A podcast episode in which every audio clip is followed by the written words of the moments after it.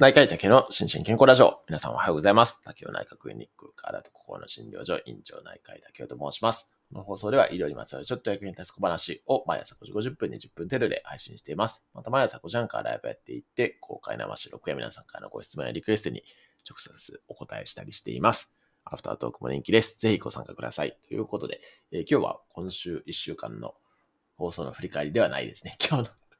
失礼しました。今週の興味津々医療ニュースの日ですけども、えっ、と、今週はですね、えっ、と、ちょっと、あの、過労自殺の件ですね、選考医の先生の過労死の件は、えっ、と、おとといかな、あの、一本丸々使ってお話しさせていただいたので、それ以外のニュースを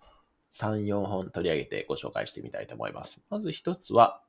えっと、救急体制のやつですね。救急車の有料化以外に有用有効な解決策あるっていうニュースですね。で、えっ、と、二つ目が、えー女性の健康に特化したナショナルセンター開設へっていうようなニュースですね。で、三つ目は、これちょっと医療ニュースではないんですけど、これ、あそういう実態なんだっていうのをちょっと僕も全然知らなかったんで、仮想の街機関ですね。これのお話をしたいなというふうに思います。であともう、もしちょっと時間が余れば他のニュースもちょっとだけ取り上げたいと思います。一言ぐらいですね。はい。ということで、まず一つ目ですね。まず一つ目が8月の17日の先週木曜日ですね、のマイドラニュースで取り上げられていた、その救急ですね、年々逼迫する救急出動体制、えー救急車の有料化以外に有効な解決策ある、無料なのは2本ぐらいある救急隊員の本音に反響っていうような、そんな記事が出ておりました。で、これ結構ね、あの、ツイッター X でも、なんかいろんな方が、まあ、あの、いいろんなご意見言われてるなというふうに思ったんですけども、これ、うんと、まあ、そもそも、やっぱりね、まあ、私個人的にはね、救急車の使用に関してはね、もう絶対有料化すべきと思ってる人間なんですけれども、やっぱりね、本当に救急車の、救急隊のね、出動回数ってすごい増えていて、で、まあ、本当にね、救急隊の方って大変なんですよね。で、救急車はね、まあもちろん呼ぶべきシチュエーションって本当にあるんですけれども、ただその、やっぱりね、適切に使用されない方もね、本当に、まあ、あの、大人数ではないんですけれども、いらっしゃるのが事実なんですね。その、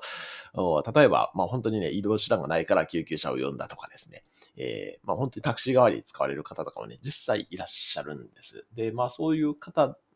が、あーどんどん救急救急車を呼んでしまうと、まあ、この記事の中にもありますけれども、本当に重症な方ですね、本当に、あの、救命処置とかが必要な方で、まあ、一刻も早く病院に行かなければならないっていう方はね、あの、遅れてしまうっていうことはね、まあ、起こりうるので、まあ、この辺ね、まあ、ちょっと、どの段階でね、救急車を呼ぶかっていうのは、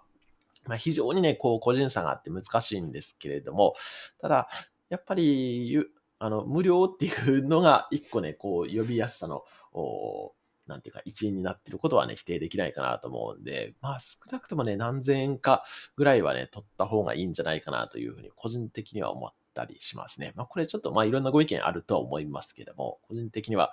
まあこの、えっ、と、救急隊員の本音、アットフォロバー100%さんですね、のご意見から、まあ、その、いろんな、こう、議論を呼び起こしたっていう、そんな感じですけれども、個人的には有料化した方がいいかなというふうに思っております。っていうのがまず1点目ですね。はい。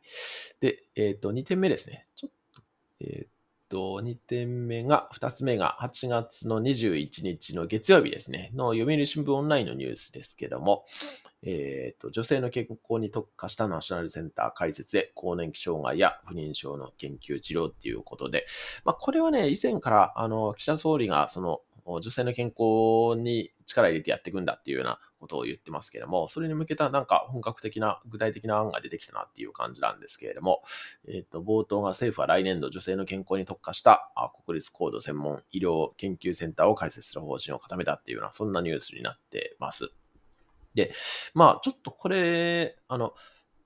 うん。まあ、実際にね、できるのはね、多分もうま、まだ5年後とかそれぐらいなんだろうと思うんですけども、でも、あの、まあ、癌を中心にですね、まあ、この記事の中にも書いてありますけれども、癌、国立がん研究センターっていうのは東京にありますし、あと国順ですね、国立循環器病研究センターっていうのは大阪の吹田にありますけれども、はい、いう感じで、そういう、あの、とは、特定の分野に特化した、その国立の、まあ、あの、病院でもあり、あと研究機関でもあるんで、そういうところを作ることで、まあ、その領域の、まあ、医療がね、かなり推進されるっていうのはね、まあ、実際あるんですよね。なので、まあ、女性の健康ですね、まあ、この記事の中にも書いてあるように、まあ、更年期障害とか不妊とかですね、あと、摂食障害もね、この中にね、書いてありましたけれども、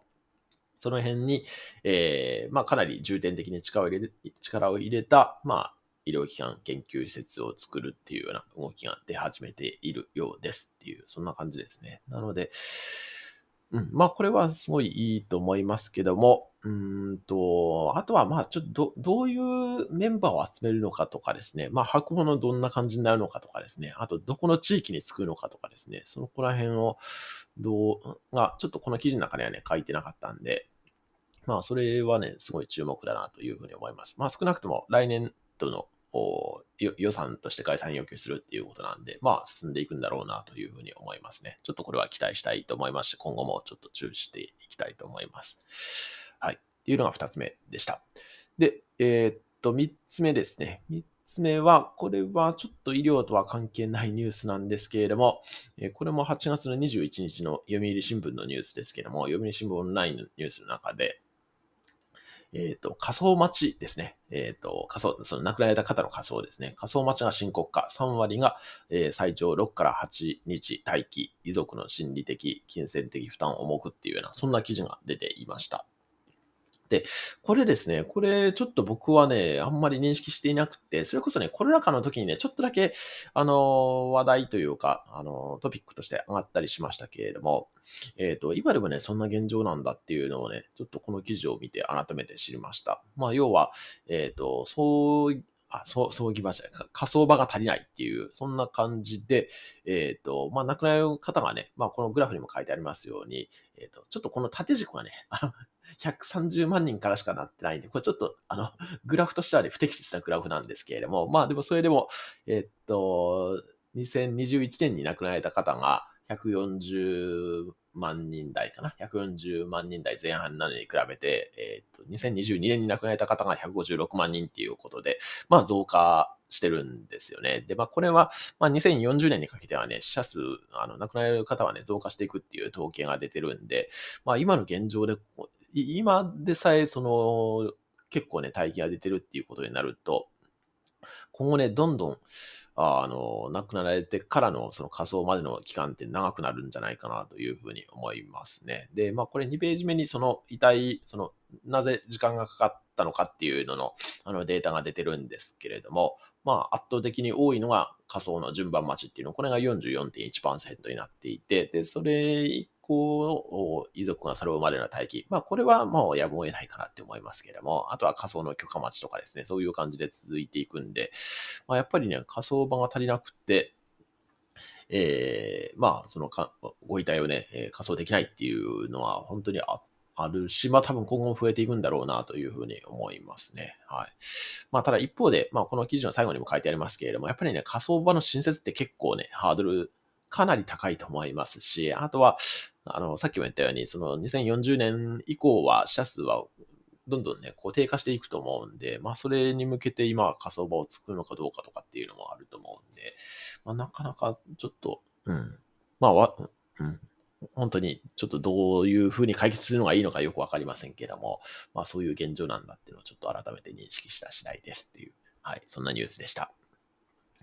はい。ということで、で、あとですね、ちょっともういくつかあって、えっと、一つはですね、これ、あの、記事ではないんですけれども、倉原優先生って、これ非常にね、呼吸器内科医っていうブログをやっておられる非常にご高名な先生なんですけれども、その先生が、あの、中高年女性のね、体重が増えない悩み、隠れた肺の病気に注意っていう記事をですね、8月の20日に上げておられて、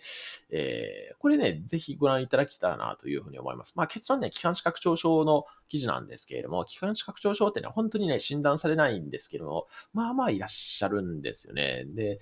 はい。特に、やっぱり、普通のね、通常のレントゲンで、あの、見つけられない気管支拡張症とかっていうのもあったりするので、まあ、だからといって、まあ、CT を全員に取るべきかっていうのはね、ちょっと、あ議論があるとは思うんですけども、でも、まあ、気管支拡張症ってね、まあ病、病名自体がそもそも結構マイナーだと思いますし、まあ、そういう病気があるんだよっていうのを知っておいていただいてもいいかなと思って、この基準に、あの、ぜひご一読いただけたらいいかなというふうに思いますね。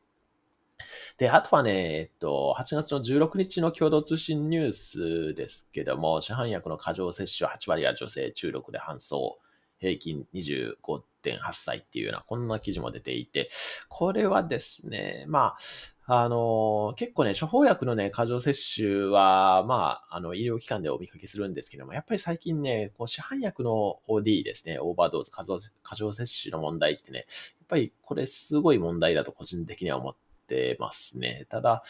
うん、なかなかね、あの、ドラッグストアとかでそこをね、抑止的に働くのとかって難しいと思いますし、まあちょっとこれに関してはね、どうしたらいいのか僕もあんまりいいアイデアはないですけれども、でもまあこういう、まあ少なくとも注意喚起の、まあ、記事が出ること自体はね、あの、いいんじゃないかなというふうに思いました。はい。ということで、えー、今週も